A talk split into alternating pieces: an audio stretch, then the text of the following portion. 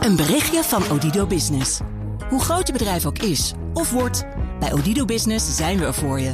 Met unlimited data en bellen en met supersnel en stabiel zakelijk internet. Ook via glasvezel. Ontdek wat er allemaal kan op odido.nl/slash business. Het kan ook zo.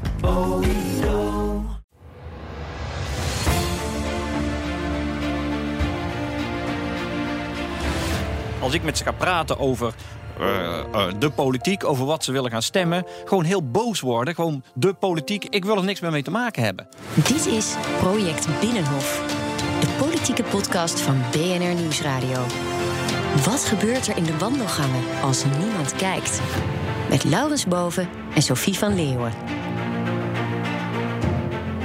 Welkom bij de twintigste aflevering van Project Binnenhof. De kloof tussen het Binnenhof en de rest van het land wordt groter en groter. Mensen worden niet gehoord door Den Haag. Volgens de commissie Remkes. Minister Ollongren reageert en grijpt in. En we krijgen een ander kiesstelsel. Tweede Kamer, Eerste Kamer. En daar gaan we het over hebben met Ronald van Raak van de SP. Welkom. Goeiedag. En Harry van der Molen. Hallo. CDA, CDA hartst- hartelijk welkom in onze BNR-studio. Eh, bij mij en Laurens. Hebben jullie eigenlijk wel tijd eh, om na te denken over nieuwe kiesstelsels? Want jullie hebben het al zo druk als Kamerleden. Ja, hier zijn we voor. Ik bedoel, dit is de hart van de democratie. Hoe worden we verkozen? Als Kamerleden zich daar al niet mee bezig zouden houden, zou het heel bizar zijn. Ja, de, kijk, alle partijen hebben op al die 83 voorstellen van Remkes natuurlijk ook gewoon standpunten. Hè. Dat staat in verkiezingsprogramma's, daar zijn we al jaren over aan Heb je het over nadenken. elk punt van die 83 een standpunt? Ja, Ronald ja, wel. volgens mij wel. Ja, er, is ja. niet waar, er zijn maar weinig dingen waar we geen standpunt over hebben hoor. Nee, nee, nee, nee, nee, Ongelooflijk. Maar wat vond je nou het aller... eh, meest interessantste, opva- opmerkelijkste punt van... Nou, wat ik opmerkelijk vond nu en de reactie van de minister is dat ze over het kiesstelsel wat verder wil gaan dan ehm ehm, Remkes zelf adviseert. Remkes wil ook dat eh regio wat meer invloed heeft, dus dat je je voorkeurstem meer gaat wegen. Maar de minister wil wel verder gaan. En de, de angst was nou juist dat ze niet zo ver wilde gaan op basis van het rapport Remkes. En op een aantal punten wil ze dat wel. maar en dat moet vind ik jij goed. als Fries moet je daar ontzettend blij mee Maar zijn. niet alleen als Fries. De- de- in heel Nederland is Ook het gewoon, mens. denk ook als mens. ja. Maar het is gewoon, denk ik, heel goed ehm, om een betere en een stevigere band te hebben tussen wie er in de Kamer zit en waar je zelf woont. En dus willen wij als CDA ook wel wat verder gaan dan wat Remkes had voorgesteld. Ja, en jullie zijn natuurlijk ook helemaal van de regio. En Ronald, waar kom jij eigenlijk vandaan? Ik kom uit Brabant, eh, tegen de Belgische grens. Eh, Brabanders zijn over het algemeen goed vertegenwoordigd via de SP. En welk deel van Brabant, dat is ook nog heel belangrijk, toch? Ja, wij Zuidoost, het echte- nou, Midden-Brabant. Zuid tegen de Belgische grens, onder Tilburg. Dus eh, prachtig, de Kempen. Maar je woont toch in Amsterdam? Ik woon in Amsterdam. Maar als er bij mij wordt gevraagd, waar kom je vandaan? En wat ben je? Ik voel me nog wel meer Brabander dan Maar Amsterdam. welke eh, regio eh, vertegenwoordig je dan? Nederland. De regio Nederland. Ik ben we de hebben het vaak over de regio, hè? En dan bedoelen we Friesland of... Of de regio Amsterdam, die kun je ook best vertegenwoordigen, toch? Ja, Amsterdammers zitten er echt helemaal genoeg. Eh, nee, wat, wat mij opviel aan het, aan het advies was juist waar Ollongren wat terughoudend was. Eh, de hele analyse van Remkes ging over de kloof. De, de, de, zeg maar een derde van de burgers die steeds minder vertrouwen krijgt in de democratie. Die afhaakt, die niet meer mee wil doen. Het referendum, het bindend referendum, was volgens Remkes daar eigenlijk het enige echte middel eh, tegen. En daar zie je dat eh Ollongren eh, zegt van ja, nou, dat, laten we daar nog eens over gaan nadenken. Terwijl dat hoeft helemaal niet, want er is net een heel groot rapport van de staatscommissie verschenen. En misschien moet de volgende regering maar eens een wet maken. Maar dat hoeft ook niet, want die wet heb ik al gemaakt en al ingediend in de Tweede Kamer. Ja, dus jij bent net als Remkes teleurgesteld. Ehm, nou, het was ongeveer wat ik verwacht had. Want dat gebeurt altijd namelijk met staatscommissies. Die zijn er al heel veel geweest. Eh, maar zoals ik al zei, politieke partijen hebben al standpunten. Eh, alleen als politieke partijen er niet in slagen in een coalitie of in de Kamer om ergens overeenstemming over te bereiken, dan is het natuurlijk heel handig om dingen te parkeren in een commissie. Een staatscommissie is natuurlijk helemaal chic. Alleen ja, dan vind ik toch eigenlijk ook dat je vervolgens niet weer zo kunt gaan shoppen zoals Ollongren heeft gedaan, door sommige dingetjes een beetje over te nemen, sommige dingetjes een beetje niet over te nemen en andere dingetjes te denken van nou, daar moeten we nog eens over denken. Maar welke coalitie is nou nodig om dat correctief referendum door te voeren? De Nou, Harry doet niet mee. D66. Het Harry D66 doet niet is mee. voor, ja. Die is van het CDA. Ja. Want de rest van de coalitie van Rutte 3 die willen dit helemaal niet, hè? Nou, er zijn partijen die heel terughoudend zijn over directe democratie in de vorm van een, een bindend referendum. Want een bindend referendum, dat gaat dan boven uh, de volksvertegenwoordiging. En uh, ja, uh, wij als christendemocraten redeneren heel sterk vanuit de volksvertegenwoordiging. Mensen die je gekozen hebt, die dan kunnen gaan bepalen.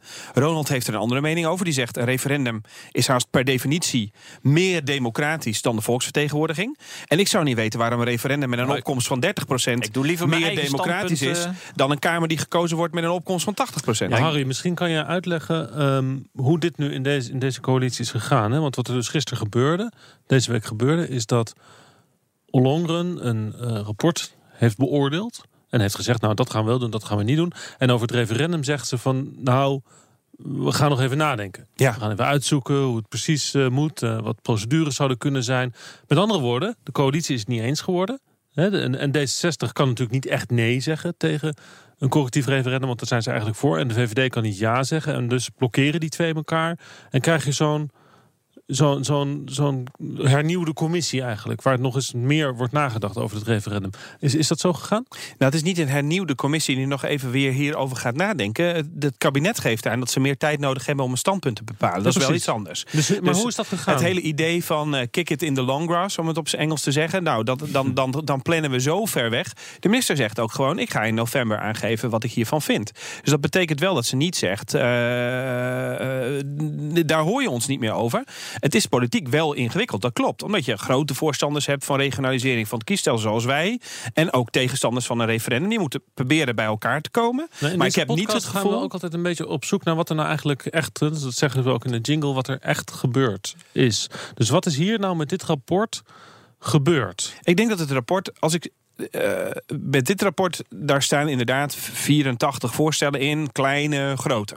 De minister heeft lijstjes gemaakt. De eerste lijstje is dat daar gaan we met dingen, daar gaan we morgen aan beginnen. Er staan een heel aantal dingen in, maar niet zo sexy als bijvoorbeeld het kiesstelsel, niet zo sexy als het referendum. En als politieke partijen daarover met elkaar discussiëren, dan, dan gaan die grote dingen ook gewoon lastiger. Mhm. Ik heb persoonlijk niet de indruk dat, dat die partijen daar op, op een gegeven moment niet met elkaar uit zouden komen, maar die uitkomst staat nog niet vast deze coalitie die draait helemaal op de WhatsApp-groepjes. Elke coalitie, uh, elk groepje, per Kamerleden, woordvoerders zit continu met elkaar te discussiëren over hoe, nou, dat is hoe regelen wat. de dingen. Dat, ik denk dat dat ook wat overdreven is. Het zal van het onderwerp afhangen. Ik heb er niet zoveel last van. Dit onderwerp. maar wat je wel met elkaar doet in, de, coalitie. In Binnenlandse Zaken. Dus, ja. dus wat, wat is er binnen de groep Binnenlandse Zaken woordvoerders besproken over dit rapport?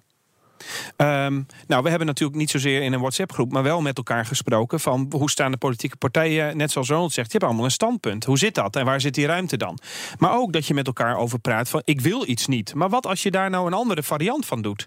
Wat als die misschien wat minder ver gaat, maar toch een eerste stap is? Is dat wel te accepteren? Eigenlijk net zoals je heel vaak probeert af te tasten vanuit het idee, we moeten met elkaar wel ergens komen. Dus um, ik denk dat je die brief van Olanga ook zo mag lezen. Dat heel veel van die dingen waarvan ze zegt daar moet ik langer over nadenken. Dat dat ook gewoon echt zo is. En uh, ik denk dat alle partijen daar dan ook in dat nadenken mee zullen moeten ja, dus gaan. jullie moeten daar eigenlijk langer over nadenken. Want jullie ja. hebben de regio al cadeau gekregen. Dus dan zou je, nee, was nee, de deal natuurlijk dat je hem zou kunnen uitruilen tegen dat referendum. Ja, ja maar dat, dat is heel erg hoe het vorige kabinet werkte. We hebben een soort uitruil. Wat ik heel erg merk is in heel veel discussies waar ik bij zit... dat het niet niet altijd, soms wel hoor, maar niet altijd een soort handjeklap is. Maar dat je ook gewoon soms er tijd in moet steken om precies te weten wat dan acceptabel is. En dat je allemaal met het compromis kunt leven. Want je kunt ook zeggen, ik kreeg dit, ik kreeg dat. Maar in het vorige kabinet paste dat soms niet eens op elkaar en werd het allemaal dikke ellende. Mhm. Dit is echt wel bedoeld van, ik wil even heel goed begrijpen hoe ver de ander mij kan naderen. En misschien zit het er dan wel in. En ik vind dat ook gewoon oprecht. Dus je hebt de deur niet volledig dichtgesmeten? Nee. Nou, ik denk dat ik wel. Kijk, hoe het gegaan is in de coalitie, dat weet ik niet. Want dat hoor ik altijd als laatste als oppositie. Maar hoe het na Zeker, de, je hebt de SP natuurlijk. Ja, en hoe het na het reces zal gaan, denk ik wel dat ik ongeveer weet. Namelijk, ik durf wel hier een, uh, niet al te duur eh, flesje wijn in te zetten. dat de minister zegt van ja, uh, dit is toch echt iets wat uh, aan de Kamer is. En dan komt het dus weer precies terug bij de partijen die er allemaal al een standpunt over hebben. En dan is de cirkel rond. Dan hebben we een hele lange discussie gehad. Dan hebben we een hele staatscommissie gehad. Uh, en uiteindelijk is het dan toch weer gewoon bij nul af bij Want de Kamer. de Tweede Kamer, daar is geen meerderheid voor te vinden. Nou ja, dat is dat. Kijk, ik vind als je Uh, we hebben een heel groot probleem, wat ook door de staatscommissie is geadresseerd. Namelijk een kloof, een steeds grotere groep mensen die afhaakt. Er komen heel veel voorstellen, hippe voorstellen voor deliberatieve democratie. Hoe allerlei mensen kunnen meepraten over van alles en nog wat. Dat zijn allemaal voorstellen die heel erg, waar mensen enthousiast over zijn, die toch al vertrouwen hebben in de politiek. Maar mensen die nu afhaken, die hebben daar niks aan. En Remke zegt, er is eigenlijk maar één oplossing denkbaar. Dat is dat als het parlement dingen doet die de mensen echt niet willen, de kiezers echt niet willen, dat ze die dan kunnen terugfluiten met een referendum. Dus dat is een oplossing die Remkes biedt, die ik bied, waar ik voor ben. Als we dat niet doen, dan moeten partijen wel met een alternatief komen. Iets wat beter is. En dat is tot nu toe niet. Hebben jullie zelf een idee? Jullie hebben allebei een achterban. Je komt uit een regio. Heb je het gevoel dat je dus jouw mensen niet goed vertegenwoordigt? Dat je niet goed naar ze luistert? Nou, wat ik merk is, dat zagen we ook in de referenda die zijn geweest. De referendum over de Europese grondwet in 2005, uh, eh, over Oekraïne in 2016 en uh, laatst ook met de sleepwet. Zie je dat het telkens twee derde van het parlement ergens voor is en twee derde van de bevolking tegen. En dat is natuurlijk het, precies het probleem. Daarom heb ik, uh, snap ik ook dat Ollongren zegt van ja, dat raadgevend referendum dat werkte niet. Waarom werkte het niet? Niet omdat er iets mis was met het referendum, maar omdat politici zich niet aan de uitslag hielden. Ja, dan is het enige wat je kunt doen een referendum maken waar mensen, waar politici zich wel aan moeten houden. Maar je ziet wel dat steeds meer mensen uh, eh, 100 jaar algemeen kiesrecht vieren we dit jaar. En je ziet gewoon dat grotere groepen mensen niet meer mee willen doen. Zelfs als, je met, als ik met ze ga praten over uh, uh, de politiek, over wat ze willen gaan stemmen, gewoon heel boos worden. Gewoon de politiek, ik wil er niks mee te maken als hebben. Als jij mensen in de straat tegenkomt of je bent aan het campaignen of zoiets, dan, dan krijg je dat soort reacties. Ja, en dan maakt niet uit of je van de SP bent of uh, van de VVD. Het, het, het, de boosheid, kijk, dan zeggen ze, de SP vindt ook een hartstikke goede partij, hartstikke leuk, maar de politiek, ik wil er niks meer mee te maken hebben. En dat is wel erger dan toen ik begon ooit in de politiek. De, ik ben in 2003 aangekomen hier op het Binnenhof. Eerst in de Eerste Kamer, in 2006 in de Tweede Kamer. En ik merk dat, dat die felheid, die boosheid dat die groter is geworden. En mensen die afhaken ook moeilijker te benaderen zijn. Uh, en, en, moeilijker is om daarmee in gesprek te gaan. En wat doet dat dan met jou als politicus? Ja, ik vind dat verschrikkelijk. Vooral ook omdat ik juist die mensen wil vertegenwoordigen. Maar je voor die mensen wil opkomen. ook niet goed op een bepaalde manier. Uh, toch, je wordt, ja, maar dat is niet alleen wat ik, niet overtuigen. Dat is een boosheid op de politiek. Dat wil niet zeggen dat ze boos zijn op Ronald Verraak of op de SP. Dus. Maar dat ze geen vertrouwen hebben dat hun stem ertoe doet. Want ze zeggen, in Den Haag doen ze toch wat ze zelf willen. En het probleem is dat dat ook steeds meer het geval is. Dat er in Den Haag politici, ambtenaren, lobbyisten, journalisten, een hele groep van mensen. Ja, maar jij loopt hier ook al twintig jaar rond. Ja, dat klopt. Ja, je hebt ook niet meegeregeerd. Dus dat is ook het probleem dan, toch?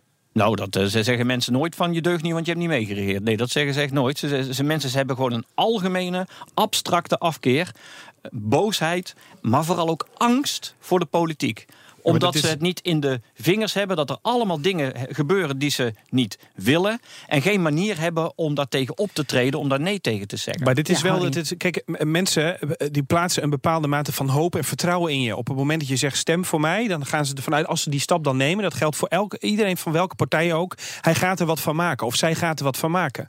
Het leuke van. Of het leuke. Maar het, in zekere zin het nieuwe is. Dat partijen heel lang. Ik, ik schaar de SP ook onder. Zoiets hadden. Als we niet echt mee besluiten. Kunnen ze ook nooit nooit ons op betrappen dat we iets doen wat niet in hun belang was. En nu zie je de kiezer daarmee afrekenen. Dat geldt voor PVV, voor de SP ook. Dat die kiezer op een gegeven moment ook zegt, en daar komt ook wel een beetje de politiek van. Van ja, maar hallo, ik kan wel tien keer op jou stemmen, maar als het er nooit van komt, dan ga ik een deur verder. En ik merk niet wat, wat, ik hoor. wat Ronald ook zegt. Dat is niet wat ik hoor. merk ik ook dat mensen afhaken. Ja, en dat heeft ook heel vaak mee te maken. Bij het CDA. Zeker.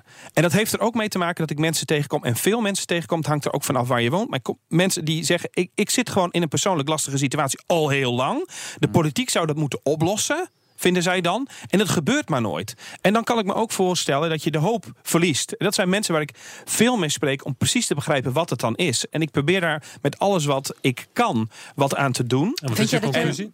nou, dat dat ik ook wel een beetje kritisch ben op Remkes in dat opzicht. Omdat Remkes, nou, maar dat is ook de opdracht die die man heeft gekregen, nu moet gaan bedenken hoe het systeem anders moet zijn. Nee, ik bedoel, terwijl, ik bedoel, terwijl de politiek niet alleen maar het systeem is, hoe komen we er? Maar dat partijen ook serieus moeten weten. Waar zit nou echt dat knelpunt waardoor mensen afhaken? En kunnen we daar wat aan doen? Want die nou, mensen zeggen niet, geef mij een referendum. Wat is dat knelpunt dan? Die zeggen tegen mij, ik wil dat dit verandert in de politiek. Maakt niet uit hoe dat verandert. Ik wil dat dat verandert. Kun je een paar voorbeelden geven? Wat je dan van zo iemand hoort? Of nou, wat ik met veel mensen, en dat, dat zou Ronald vanuit de SP herkennen, dat is ook de reden waarom dat een groot nadruk bij het CDA krijgt, is alles rond de zorg. En dan niet alleen maar ik wil gewoon goed behandeld worden, maar ik wil het ook kunnen betalen. Want een eigen risico dat maar door blijft stijgen, dan zeggen sommige mensen met een, met een, met een goed inkomen, nou, dat, dat honderdje kan er nog wel bij. Maar ik heb gewoon in mijn eigen omgeving, familie en mensen die ik spreek, daar is elke 15 euro al verrot te veel. Dus op het moment dat de politiek daar dan niks aan doet, ja, dan kun je wel zeggen: we gaan het op een andere manier besluiten zoals Remkes dat wil. Maar uiteindelijk is die persoon er alleen maar mee geholpen dat het eigen risico niet meer toeneemt. Maar je bent het er dus mee eens dat Remkes zegt: de inhoudelijke representatie is niet op orde. Met andere woorden, sommige dingen komen hier in Den Haag niet door, worden niet besproken. Eigenlijk wat je nu zegt, het besef dat 15 euro voor mensen die niet Tweede Kamerleden zijn, gewoon veel geld is. Ja, dat, dat, dat, besef is er niet meer bij Kamerleden. Nou, dat is, dat is te bout gesteld. Want laat ik me zo, ik, ik vertel het hier nu, dus het zit bij mij. Ik duur me, eh, steek mijn hand voor in het vuur dat het bij de SP ook zo zit. Het gaat wel over wat voor besluiten worden genomen. Maar hoe kan het dan? En als Kamerleden controleren we dat. En ik loop heel vaak als Kamerlid tegen zaken aan waarvan ik denk: dit is vanuit een perspectief over hoe de wereld in elkaar zit, die niet dat is. En daar heb ik als christendemocraat kritiek op. Kun je als socialist kritiek op hebben. En dat is wat mensen willen horen. Maar hoe kan het dan? Als ik dan mensen individueel spreek, Kamerleden... misschien dat ze het allemaal wel herkennen... Maar dat ze dan als groep toch een besluit Omdat nemen? Omdat andere belangen worden gediend. Je zag natuurlijk, het bekende voorbeeld van de dividendbelasting... maar je ziet dat heel vaak er is een hele grote lobby hier uh, in Den Haag. Belangenorganisaties, vertegenwoordigers. En die kloof zit ook daar. Hè. De FNV vertegenwoordigt echt niet al zijn leden die hebben echt andere ideeën. Dat geldt voor VNO-NCW, zeker voor het MKB. Maar ook voor al die organisaties die hier heel invloedrijk zijn. Die vertegenwoordigen heus niet altijd hun leden of achterban of zelfverklaarde achterban is het vaak ook nog. Dus je ziet dat hier in, eh, aan het Binnenhof op die vierkante kilometer... dat daar allerlei ideeën heel logisch zijn. Dingen zijn heel logisch om te doen. Uh, het afschaffen van uh, studiefinanciering, om maar wat te noemen, klinkt hier allemaal heel logisch. Eigenlijk heel veel mensen zijn het er allemaal mee eens. Ja. Wij zijn het er allemaal niet, beide niet mee eens. Niet mee eens? Nee, de SP en de, uh, CDA zijn daar ontzettend tegen. Maar je ziet dat dit soort besluiten worden genomen zonder dat er wordt nagedacht wat dat betekent. Jullie zijn een soort rekenmachines eigenlijk hier, hè? Zo ja, maar dat aan het uitrekenen, een beetje hier, ja, maar daar dat, een beetje erbij en eraf. Ja, maar dat zit er, het zit er en daar zijn we kritisch, er Pieter om zich kritisch, het hele modellenwereld. Hè? Dus als het in het model van het Centraal Planbureau onderaan de streep X eruit komt, dan vinden we het acceptabel. Daar gaat een wereld achter. En het is de taak van de volksvertegenwoordiger om in al die logica van de buitenwereld hier dan op een gegeven moment de soms domme vraag te stellen, wat je dan wel eens een keer aan het gezicht van een bewindspersoon of van een ambtenaar ziet. Van maar zo werkt het niet. En daarom zijn we als CDA bijvoorbeeld ook voor laat ik maar zeggen, een veel strikter, een veel dichtere band tussen de mensen die hier zitten en hoe ze gekozen worden. Dat geeft echt kiesstelsel. Omdat ik ervan uitga dat op het moment dat iemand echt ergens vandaan komt en makkelijk aan zijn jasje uh, getrokken wordt. En niet het anonieme Kamerlid is dat, dat hier een beetje rondloopt als ware die een ambtenaar die nog even de papieren doorneemt. Dat dat echt iets gaat veranderen. Ja, dan moet en dat ook iets structureel gaat veranderen. En dus niet alleen maar een referendum waar je een soort handrem inbouwt. Want ik snap, ik snap dat gevoel daarbij wel. Mhm. Maar daarmee gaat er fundamenteel nog niet iets anders. Ik maar zoek naar dus dat fundamentele manier. Ik denk het namelijk wel, als we namelijk als we concluderen, allebei. Uh, eh, SP en CDA, allebei concluderen dat hier andere belangen heel veel invloed hebben hier in Den Haag van lobbyisten, allerlei andere belangen, van uh, de modelmakers, de planbureaus, dan is juist de mogelijkheid voor mensen om aan de noodrem te trekken, om te zeggen: ja, maar dit willen we afschaffing van de studiefinanciering willen we echt niet.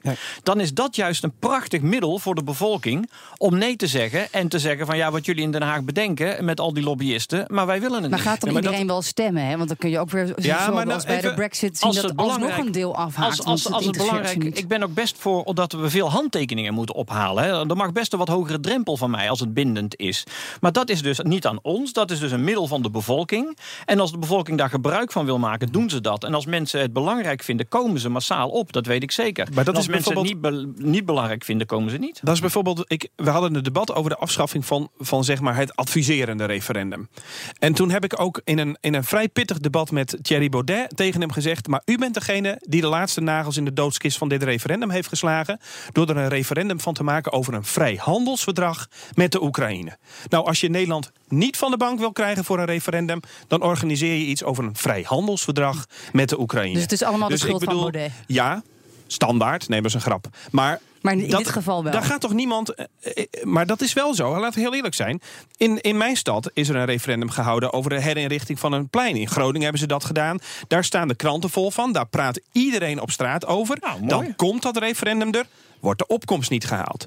Dus ik moet ook een beetje relativerend zijn over een referendum. Want wat we ook weten is dat mensen die er graag een handrem op willen trekken. Dat zijn heel vaak, noem maar, maar even zo- zo'n Haags woord, praktisch opgeleiden. Die denken, de politiek denkt niet aan mij. Daar heb ik een referendum nodig. Maar als die er dan is, dan zie je dat vooral zeg maar, de GroenLinksers en D66, waar Ronald het altijd over heeft. Nee. Die gaan naar de stembus. Nee, dat is juist niet het geval. Dat is wel het ook, geval. dat is ook de analyse die Remkes maakt.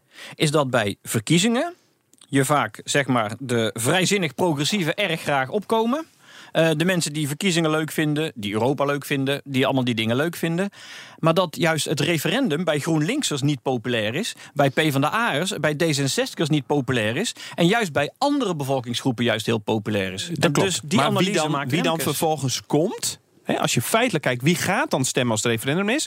dan zie je dat de mensen die een referendum graag willen. minder komen dan de mensen, mensen die die niet willen. Nou, dat vraag Dus, ik me af. nee, ja, maar dat blijkt uit cijfers. Ik Ja, we verzinnen nou, dat ook niet. nou. Maar je moet dus ook daarin relatief over zijn. En daarom zeg ik dus, op het moment dat je een referendum zou hebben, moet je niet denken dat je er bent. Als je fundamenteel iets wil doen aan het verband tussen degene die hiermee besluit en degene die jou kiest, dan moet er echt ook gekeken worden of je niet de manier waarop we de ja. Kamerleden kiezen anders kan worden. Maar is dan dat, dat pleidooi van de SP voor een referendum...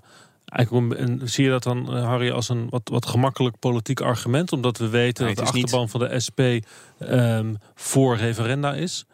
En niet goed opkomt bij verkiezingen. En dat het daarom voor de SP gunstig is om dus voor referenda Nee, te ik denk, pleiten. dat, ik denk dat het niet een makkelijk argument is om dat te kiezen van de SP. Ik denk ook gewoon dat Ronald van Raak dit gewoon zo, zo denkt over hoe de democratie in elkaar zou moeten steken.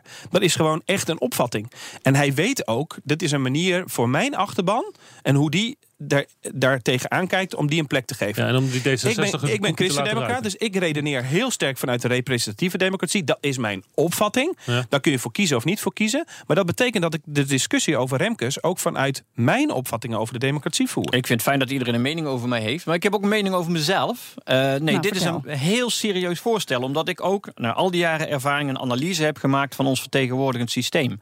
En als je een analyse maakt dat onze vertegenwoordigende democratie niet goed werkt, dan is de enige kroon daarop een referendum. Namelijk een handrem, een noodrem. Want wij zijn, Harry en ik, van het CDA en de SP, wij zijn allemaal gekozenen.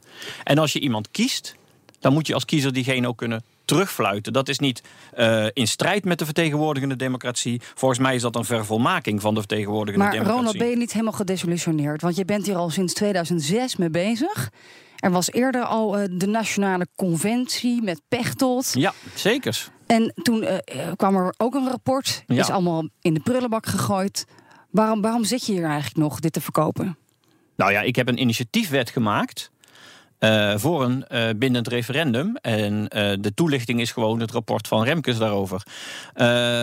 Maar l'histoire se répète. Je wordt niet gehoord. Nee, maar ik heb ook vanaf het allereerste begin gezegd... staatscommissies heb ik niet zoveel fiducie in... omdat ik weet waarom ze worden ingesteld. Ze worden namelijk ingesteld omdat partijen, politici er niet uitkomen... en dan stal je iets bij een commissie.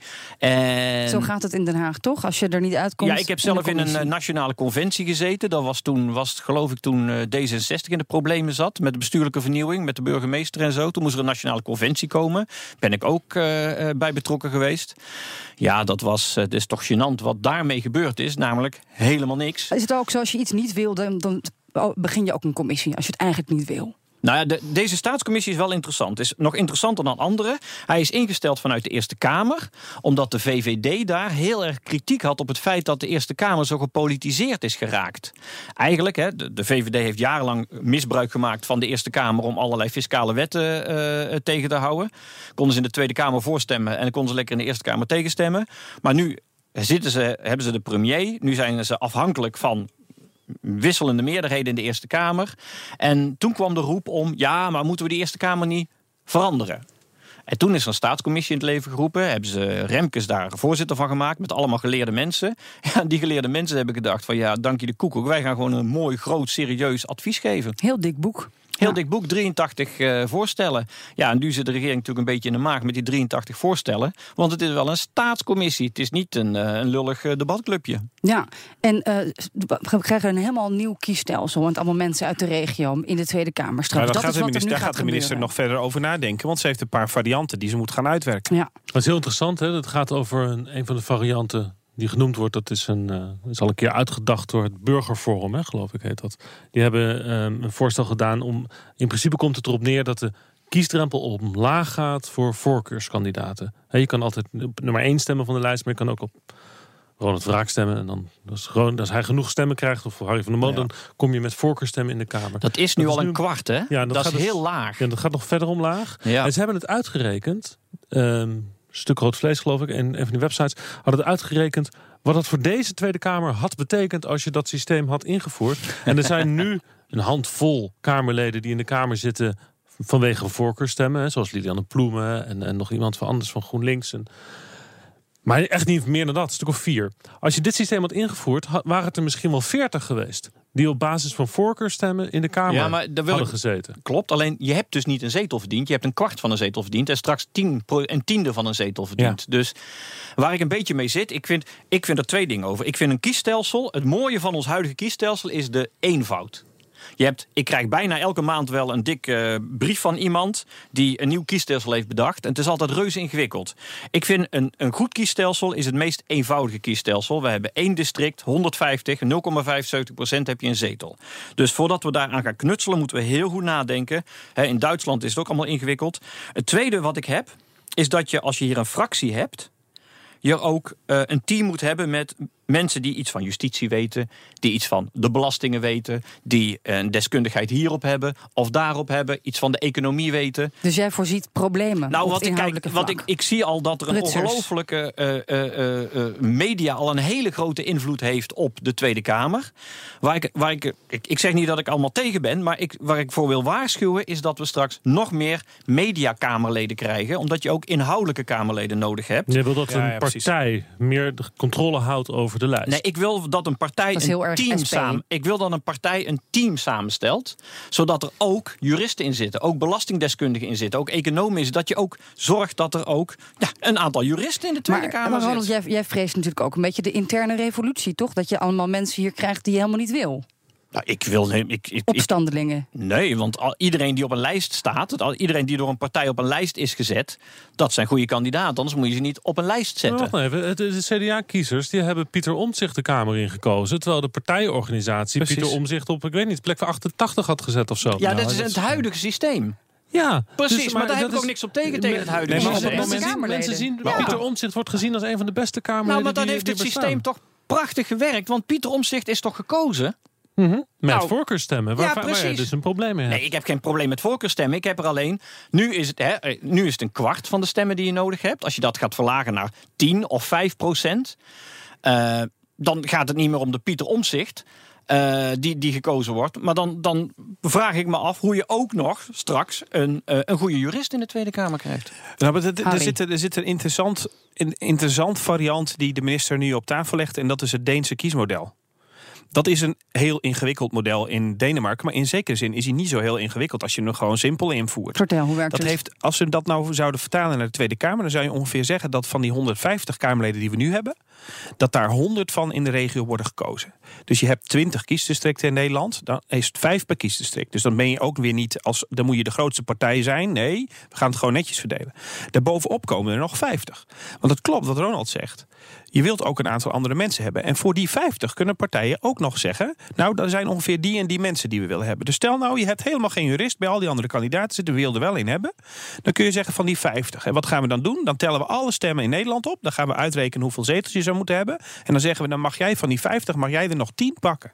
Er zit nog eens een jurist tussen en iemand die daar goed is en daarin Ja. goed is. Dus wat je dan krijgt, is krijg je dus een fractie die bestaat uit mensen die een directe band hebben met de regio waar ze vandaan komen.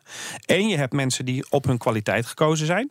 Die met elkaar vormen een fractie. Dus wat, wat Ronald zegt, dat klopt wel. Je wilt in die fractie ook gewoon het kabinet controleren. Dus je hebt een jurist nodig. Je hebt iemand nodig die weet hoe de ruimtelijke ordening werkt. Dus in dat systeem zou dat kunnen. Ik weet nog niet of ik daar helemaal voor ben. Maar ik vind hem wel interessant. Ik ga er serieus over en nadenken. Ik ga er serieus over nadenken. Moet jij serieus nadenken over het referendum? En dan komen we er wel uit.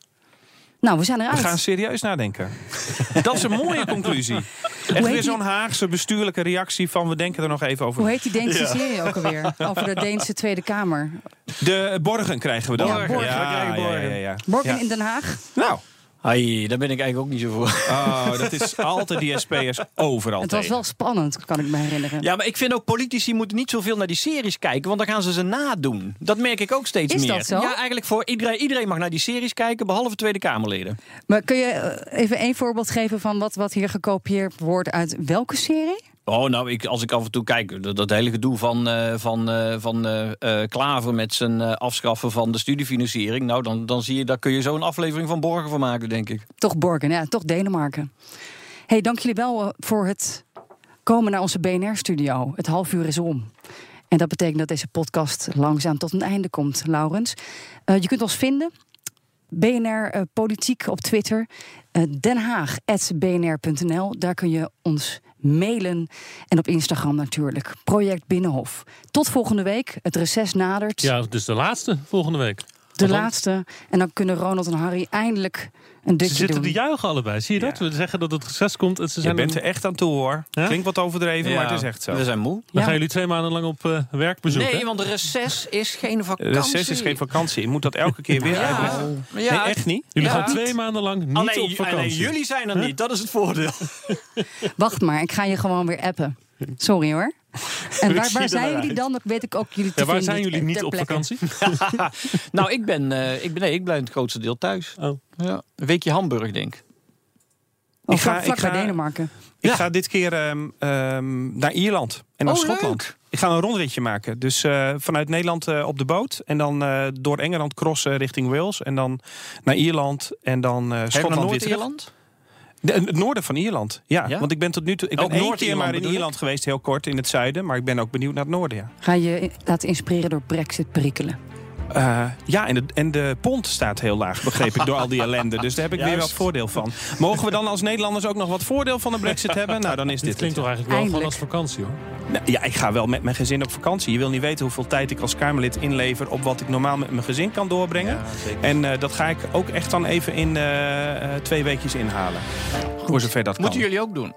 Ga ik ook doen, beloofd. Tot volgende week. Tot volgende week.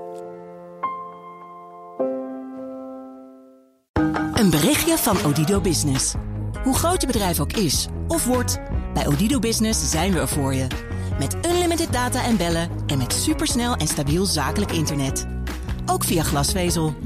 Ontdek wat er allemaal kan op odido.nl/business. Het kan ook zo.